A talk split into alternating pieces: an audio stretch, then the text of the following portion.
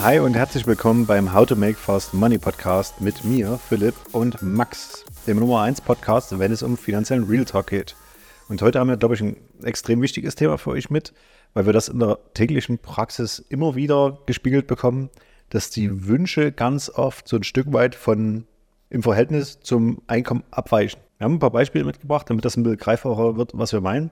Aber in der Headline hatten wir schon mal formuliert, jeder will eigentlich ein Haus haben. Jeder will dafür 500.000 Euro ausgeben, egal ob du 1,8 verdienst oder 4.000. Und das kann ja eigentlich nicht sein. Theoretisch müsste da ja irgendwas, bei irgendeinem von den beiden hängt das Verhältnis schief. Das müssen wir heute mal analysieren. Und damit gebe ich ab an Mr. Fox.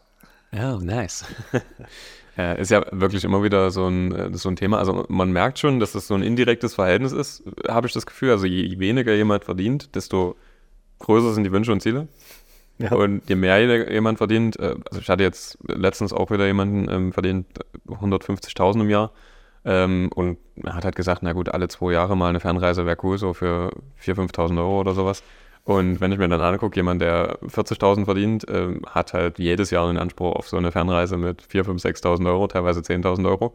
Und ja, irgendwo, irgendwo hängt auch da das Verhältnis schief. Und das sind ja auch so diese kleinen Sachen, die da, äh, also kleinen Sachen in Anführungsstrichen, die damit eine Rolle spielt. Auch gestern erst wieder eine Konzeptvorstellung gehabt, wo die Mandanten gesagt haben, ey, vielleicht haben wir irgendwie mit den 10.000 Euro Urlaubsbudget pro Jahr ein bisschen übertrieben.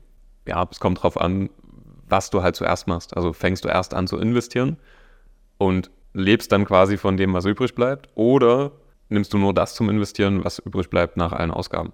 Und je nachdem, wie deine Budgetierung aussieht, in den meisten Fällen wirst du alles an Kohle erst raushauen, dann 20 Euro im Monat zur Seite packen und die dann irgendwann für dein Auto raushauen, weil es eine Reparatur braucht. Und das ist definitiv nicht Sinn und Zweck der Sache. Deswegen erst investieren, dann konsumieren. Bezahle dich zuerst selbst. Also dein Leben so ein Stück weit am Einkommen ausrichten. Und ja, das haben ja wirklich immer die krassesten Fälle. Ne? Wir haben ja Leute, die verdienen irgendwie 2.500 Euro und können die Hälfte davon beiseite packen. Und dann haben wir Leute, die verdienen 2.500 Euro und äh, die sagen dir, na, also, also 200 Euro kann ich dir vielleicht, vielleicht im Monat noch geben. Ne? Hatte jetzt auch gerade wieder so einen Servicetermin mit einer jungen Polizistin. Ähm, wir hatten damals das äh, Konzept während der Ausbildung schon installiert. Jetzt sind wir drei Jahre später und die hat immer noch dieselben Sparraten. Aber es kann ja nicht sein, also ja, das ist mal mindestens das, das doppelte Einkommen. Aber der Lifestyle sagt halt einfach, nö, es ist so, wie es eben ist. Und es bleibt alles so gleich. Bedeutet, irgendwo ist quasi auf der Strecke dieses Weiterentwickeln, dieses, ich passe auch meine Sparraten an mein Einkommen an, auf der Strecke geblieben. Aber sei es drum, wir werden es mal gucken, wann sie das erkennt. Ich bin dran. ja, ähm, aber ansonsten, ähm, wir haben ja auch dort noch so ein, ein paar andere Punkte. Also der Kunde sagt dann halt, ich möchte das so und so haben, dann berechnen wir das mit dem und dann gibt es eigentlich zwei Varianten, wie der Kunde darauf reagieren kann. Entweder er sagt, es ist schon ganz schön dick. Ja, also Beispiel, ich habe jetzt gerade mal das Haus berechnet mit den 500.000, jetzt mit 4% Zins, 2% Tilgung bist du halt bei 2.500, die du im Monat erstmal zahlst. Nur Rate. Genau, ne? also mit dem kosten nochmal 500 oben drauf, sagen wir mal 3000. Kannst du jetzt natürlich sagen, boah, okay, das ist krass, ich muss mich mit weniger zufrieden geben. Oder die andere Variante, ich gebe Vollgas. Und kaufe einfach das Haus mit meinem 4000 Euro Einkommen. Ja, ja. Aber, ähm, ja, oder kümmere mich halt darum, dass mein Einkommen steigt. Aber wie siehst du das in der Praxis? Also, wie ist ganz oft die, die Konsequenz daraus, wenn man merkt, okay, eigentlich ist es eine Nummer zu groß? Die Konsequenz ist meistens, dass äh, viele trotzdem irgendwie einen Weg suchen. Also ich habe eine Mandantin zum Beispiel, die hat sich übelst gefreut, äh, dass sie, nachdem sie sich von ihrem Ex-Mann getrennt hat, äh, das Haus behalten durfte und quasi mit Vorfälligkeitsentschädigung einfach eine neue Finanzierung bekommen hat. Ähm, ja, die Hausrate ist jetzt bei einem Tausender und das Einkommen ist bei 2000. Also vielleicht auch mal fürs Gefühl, Wohnen sollte jetzt insgesamt nicht mehr kosten als 33 Prozent vom Gesamthaushaltseinkommen. Und das ist schon viel. Ja. ja. Das heißt, das Ziel, wie du das umgehen kannst, ist einfach, wenn du 500.000 Euro Haus willst, dann musst du mal mindestens 100, 150.000 Euro hinblättern als Anzahlung für die Nebenkosten, alles drum und dran, dass du da vielleicht in eine sinnvolle Größenordnung kommst. Und wenn wir äh, mit 400.000 Euro rechnen, du rechnest gerade, oder? Ich habe mal mit 350 jetzt gerechnet, also dass man 150 mitbringt, mhm. ähm, bist du bei 1,57 Rate.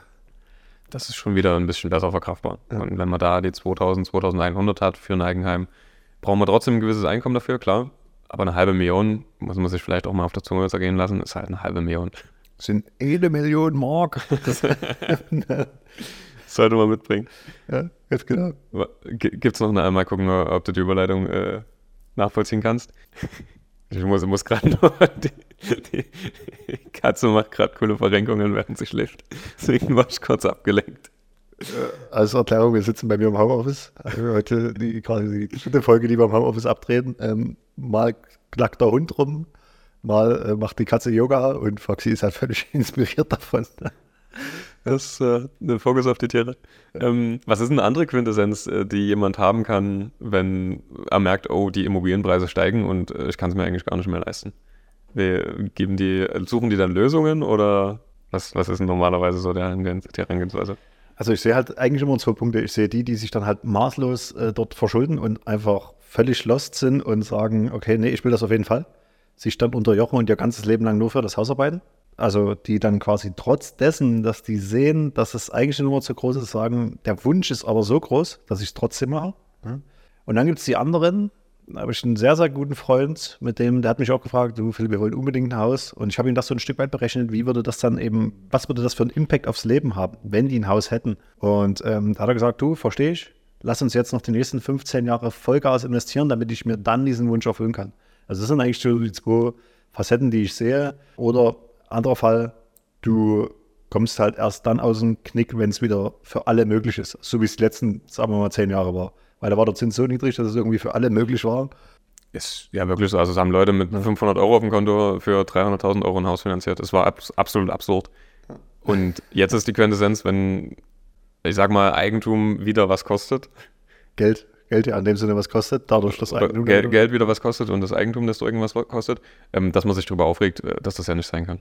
Ja. Und ich weiß nicht, also der Staat ist ja nicht da, um uns den Arsch abzuwischen sondern er hat vielleicht, also mittlerweile könnte man es vielleicht an einigen Punkten denken, aber das ist erstmal zweitens. Aber klar, wenn du 5000 Euro auf dem Konto hast, dann brauchst du nicht drüber nachdenken, über für eine halbe Million zu finanzieren. Und das Ziel sollte auch nicht sein, mit äh, 21 im Haus zu leben, ähm, Hochzeit, äh, Familiengründung, alles durchzuhaben und dann den Rest des Lebens einfach nur noch abzuwarten, was passiert, sondern das, am Ende muss man halt irgendwo dafür arbeiten. Also es, es kann ja nicht die Anforderung sein, zu sagen, mit 25 habe ich mein Haus abbezahlt. Es funktioniert nicht. Nee, definitiv nicht. Und du wirst dich halt auch einfach nicht wohlfühlen. Also das ist ja der entscheidende Punkt. Es macht einen riesen Unterschied, ob du an dein Haus ranfährst und sagst, coole Kiste, ich kann es mir leisten, es ist keine Belastung, sondern es ist einfach mein Zuhause. Oder ich fahre da ran und denke mir, scheiße, eigentlich war ich wieder den ganzen Tag für die, für die Hütte hier buckeln. Das macht einen himmelweiten Unterschied. Und es führt sogar dazu, dass wir, dass ich schon Kunden hatte, die sich einfach zufälligerweise finanziell überhoben haben und nach zwei Jahren geschieden waren. Kann natürlich Was? auch andere Gründe haben, ne, aber die meisten Gründe für eine Scheidung sind finanzieller Art. Finanzielle Ursache, klar. Also du bist ja dann äh, die ganze Zeit im, im, Kopf belastet, was das Haus angeht, wie es jetzt finanziell weitergeht und alles drum und dran. Und dann reagiert der ein oder andere vielleicht gereizter, äh, als er müsste. Und dann kommen halt diese kleinen Streitigkeiten auf und das kann sich dann relativ schnell hochspielen. Also nicht ohne Grund ist ja, äh, sind ja finanzielle Engpässe einer der Hauptgründe für das Ende einer Beziehung. Also, nee, falsch verstehen. Ne? Wir gönnen jeden, dass er ein Leben führt, genauso wie er sich das vorstellt. Also wirklich, das meine ich jetzt genauso, wie ich sage, sage ich auch immer jedem Kunden. Aber es gibt halt einfach ein paar Schritte, die du beachten musst. Und wenn du die nie beachtest, dann kann, können wir dir jetzt schon Brief und Siegel mitgeben, dass das nicht das Leben sein wird, was du führen willst. Ja, und das, das, das können wir mittlerweile mit der Erfahrung, die wir haben, können wir dir das instant prognostizieren. Über den Daumen gepeilt, nach fünf Minuten kann ich dir sagen, das wird funktionieren oder nicht. Oder dann Leben wird so und so aussehen. Oder die andere Variante, das ist das, was die meisten unserer Kunden machen, sich eben so ein Stück weit dafür zu entscheiden, erstmal die Basis zu bauen, um auf dieser Basis aufzusatteln. Aber was meine ich denn damit? Was ich vorhin schon gesagt habe, erst investieren. Ach, entschuldigen Sie. Und dann, und dann äh, kannst du auch konsumieren. Also mach erst das Depot, kauf dir erst eine vermietete Immobilie, geh erst die ersten Schritte. Ähm, ich hatte jetzt gestern ein Beispiel ähm, in, einem, in einem Servicetermin, wo ein Mandant halt das Nachbarhaus kaufen wollte, weil er halt nicht wollte, dass neue Nachbarn einziehen. Er wollte das ein bisschen renovieren und dann quasi vermieten als Ferienhaus. Die Frage ist halt, wann machst du sowas? Also zum Beispiel das, was wir immer wieder sagen, normale vermietete Immobilien. Das geht in Anführungsstrichen relativ einfach, weil es relativ gut kalkulierbar ist. So ein Fernhaus ist halt null kalkulierbar, inklusive Renovierung ist natürlich nochmal ein ganz anderes Pflaster, als wenn du dir einfach eine renovierte Bude kaufst. Weil gerade in der aktuellen Zeit, wie genau ist die Kalkulation? Ich glaube, du hast ja auch ein Beispiel, mhm. ähm, wo man sich mal ein bisschen verkalkulieren kann. Und hier geht es jetzt am Ende um 230, also um vielleicht eine Viertelmillion Euro. Ähm, wenn du dich da mal um 10 Millionen verkalkulierst, sind das 25.000 Euro Unterschied. Wenn 10 du jetzt Prozent. Ja, du hast Millionen gesagt, aber. Also wenn du schon 10 Millionen ver verkalkulierst bei 200.000, oh. das, das wäre fett. 10 Prozent verkalkulierst, ja. äh, dann sind das 25.000 in seinem Beispiel, hätte keine 25.000 da. Also sorry, aber sobald da irgendwas schief läuft, fährt das halt komplett gegen die Wand und im Endeffekt führt sowas dann halt vielleicht zu einer Insolvenz. Das heißt, da hast du noch sieben Jahre was davon. Das ist übrigens genau das, was ich mit dem Kunden da abgewegt habe. Perfekte Überleitung. Ja, als wir, äh, als er mir den Fall so geschildert hat, ich mir die Zahlen genau angeguckt habe, habe ich gesagt, da gibt es keinen Weg raus. Also, ne, wir können uns jetzt ja noch eine, eine, halbe Stunde irgendwelche Szenarien ausdenken, aber es gibt einfach keinen Weg da raus. Du hast dich verkalkuliert, ganz einfach. Und du hast dich nicht um 25.000 Euro verkalkuliert, sondern um 250, 300, 400.000 Euro. Ne? Also, ja, sei es drum, äh, soll nicht das Thema sein. Bedeutet eben äh, Basis bauen und auf dieser Basis aufsatteln. Und ähm, wie es Foxy schon gesagt hat, du musst eben erstmal alles aufgebaut haben. Also das bedeutet dein Notgroschen, das bedeutet eben deine, deine finanziell, dein finanzielles Poster, ob das ein Depot ist, du musst deine Altersvorsorge angefangen haben, aber auch, du musst halt mit beiden Beinen im Job stehen. Du musst ähm, schon ein solides Einkommen haben. Du musst eine Personalie sein, wo du weißt, ah, okay, wenn heute der Arbeitgeber da, wenn da dort irgendwas passieren würde, gehe ich halt zum nächsten, weil ich halt eine Maschine bin. Also du musst halt einfach safe sein für so ein Projekt, weil in Amerika ist es zum Beispiel ein bisschen anders. Ne? Du kriegst jeder ein Haus. Also mhm. wenn du halt es schaffst, eine Kreditkarte zu beantragen, kriegst du quasi auch ein Haus. Was hat irgendwann mal dazu geführt hat, dass es eine Finanzkrise gab. Weil halt ein Amerikaner grundsätzlich eine andere Einstellung dazu hat. Und dort ist es völlig normal, dass du immer auf Pump lebst. Dort ist es völlig, dort gehört es zum guten Ton, dass du Schulden hast. Ja? Wenn du das nicht willst, wenn sich dein Leben nicht die ganze Zeit um irgendwelche Probleme im finanziellen Bereich drehen soll, dann bau das Ding andersrum auf. Und ich hatte gestern erst wieder einen, einen Termin mit einer Architektin. Da ging es eben auch genau darum. Da habe ich gesagt, Finanzen haben immer zwei Seiten. Wenn du natürlich auf der Verliererseite stehst, dann hast du auch ein schlechtes, äh, dann empfindest du das Thema auch schlecht. Dann stört dich Immobilien und und und. Dann ist das alles Hokuspokus und nerviger Mist für dich. Wenn du aber auf der Gewinnerseite von Finanzen stehst, dann ist es eigentlich mit der geilsten Themen, weil du dich immer, immer, immer weiterentwickeln kannst in dem Bereich und immer, immer weiter machen kannst, immer wieder neue Ideen findest und und und. Das, äh, ich habe vielleicht genau zwei Beispiele dafür. Ähm, das eine Beispiel ist ähm, zum Beispiel bei Apple, ist ja immer so eine, äh, wie soll ich sagen, eine Jüngerschaft, die das vertritt und welche, die komplett dagegen sind. Jetzt hast du die Möglichkeit zu sagen, wie dumm die sind, dass sie 1000 Euro für ein iPhone ausgeben, was das für ein scheiß Konzern ist, bla bla bla. Oder du hast halt einfach eine Apple-Aktie. Und das gleiche Thema bei Mieten. Ah, die Mieten werden so teuer und das ist übel schlimm und du brauchst auf jeden Fall ein Eigenheim, damit du irgendwann keine Mieten mehr zahlst. Nö, wenn du zwei, drei Immobilien vermietest, dann wird das ja auch in deine Richtung wirken. Also. Ich habe halt ein, ein, lustiges Beispiel, eine kleine Eselsbrücke. Ähm, das war schon immer so ein bisschen ein Running Gag, als ich noch im Arbeitsamt meine Lehre gemacht habe. Da war auch der Spruch immer, es kommt immer darauf an, auf welcher Seite vom Tisch du sitzt.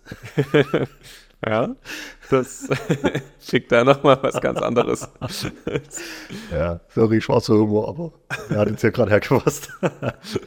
ja, genau, ja.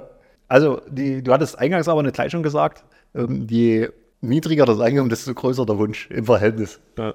Gehe ich voll mit. Weil irgendwie hast du so das Gefühl, dass derjenige, der das hat, der das auch aufgebaut hat, ne, beispielsweise 100.000 Euro angespart hat, der will das gerade ausgeben.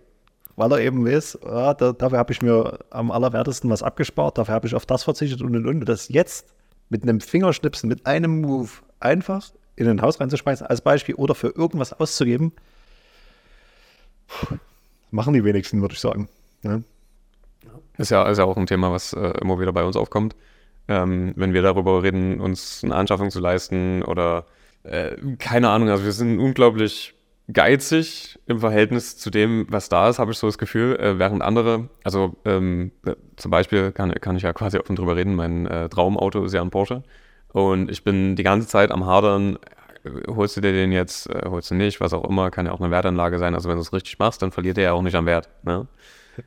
Ich verkaufe es mir selbst, ja. Ne? Ich, verkaufe, ich verkaufe mir das Argument selbst. Das ist die eine Sache. Ähm, das mache ich seit, keine Ahnung, fünf Jahren gefühlt. Tendenz steigend. Und auf der anderen Seite äh, gibt es dann halt Mandanten, die haben sind zehn Jahre älter, haben das Hälfte, die Hälfte des Vermögens und sagen sich ja einfach, okay, ja gut, ich habe halt den Porsche jetzt gekauft. Why not, ja. ja. Und das, also ich finde das immer wieder krass.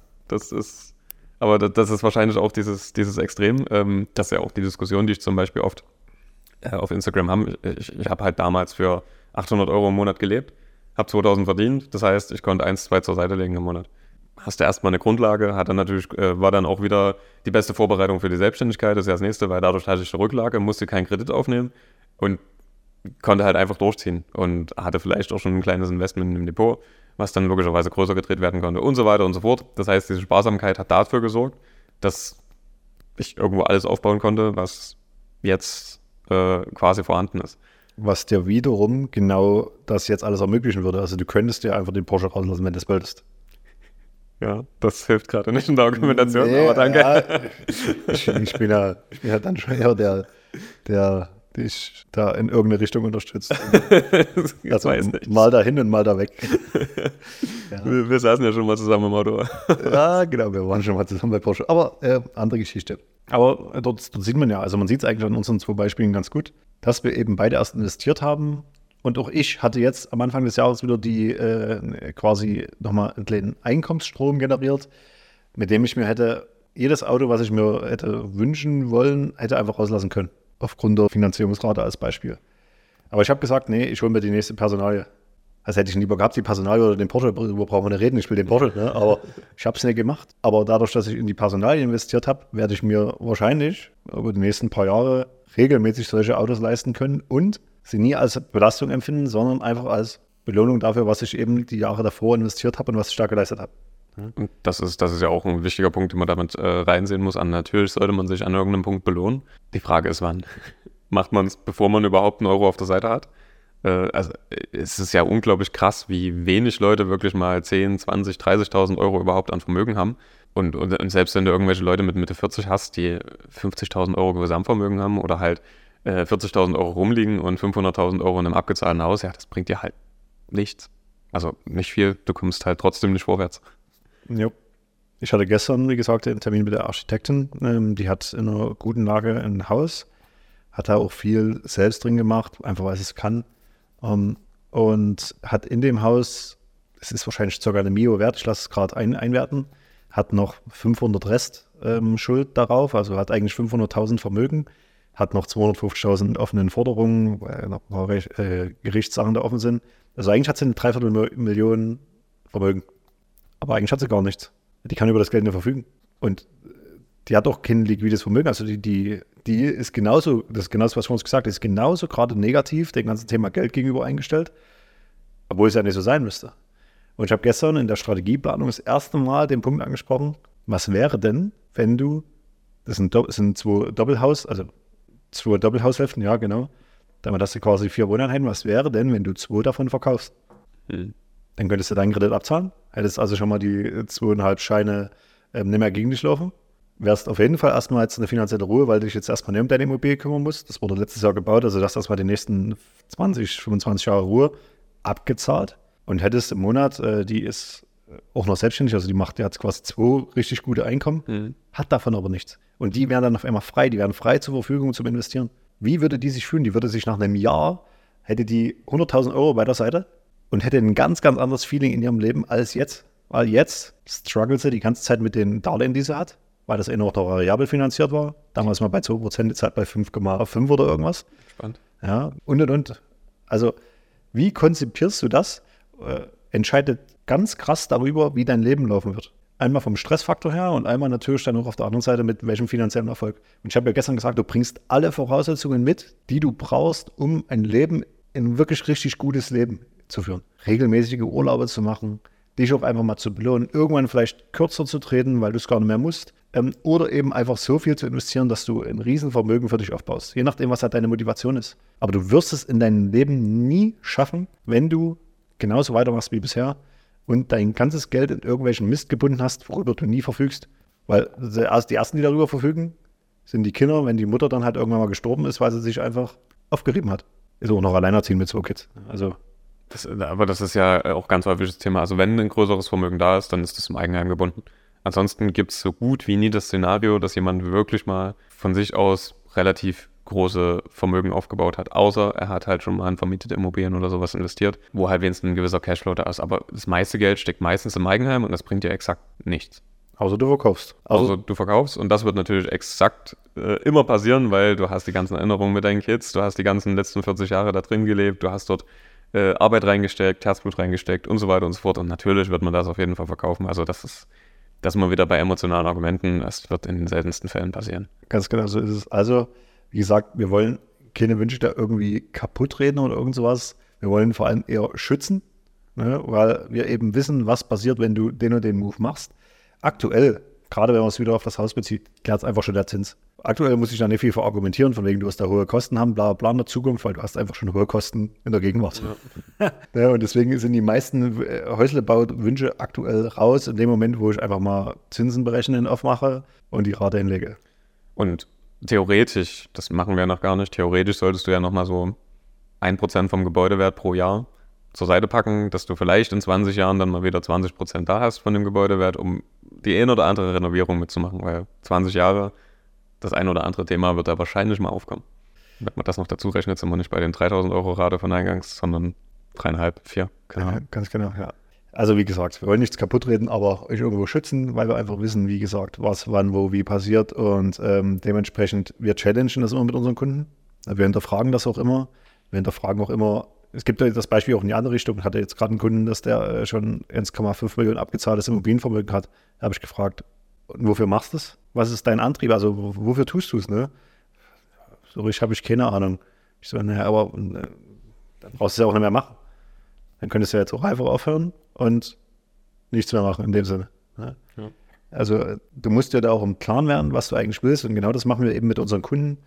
Weil nur dann, wenn du das weißt, weißt du auch, wie muss ich mich verhalten? Wann muss ich welchen Step wie gehen? Und die Leute, die das machen, das ist das Krasse, die schaffen all diese Punkte mit uns gemeinsam. Die sitzen dann trotzdem in ihrem Haus, aber ganz, ganz anders vorbereitet, mit einem ganz, ganz anderen Feeling, haben trotzdem eine Altersvorsorge, haben trotzdem eine Rücklage, sind liquide, können trotzdem in den Urlaub fahren und, und, und. Und eben nicht den klassischen Fall, dass du ein Haus hast und Licht aus.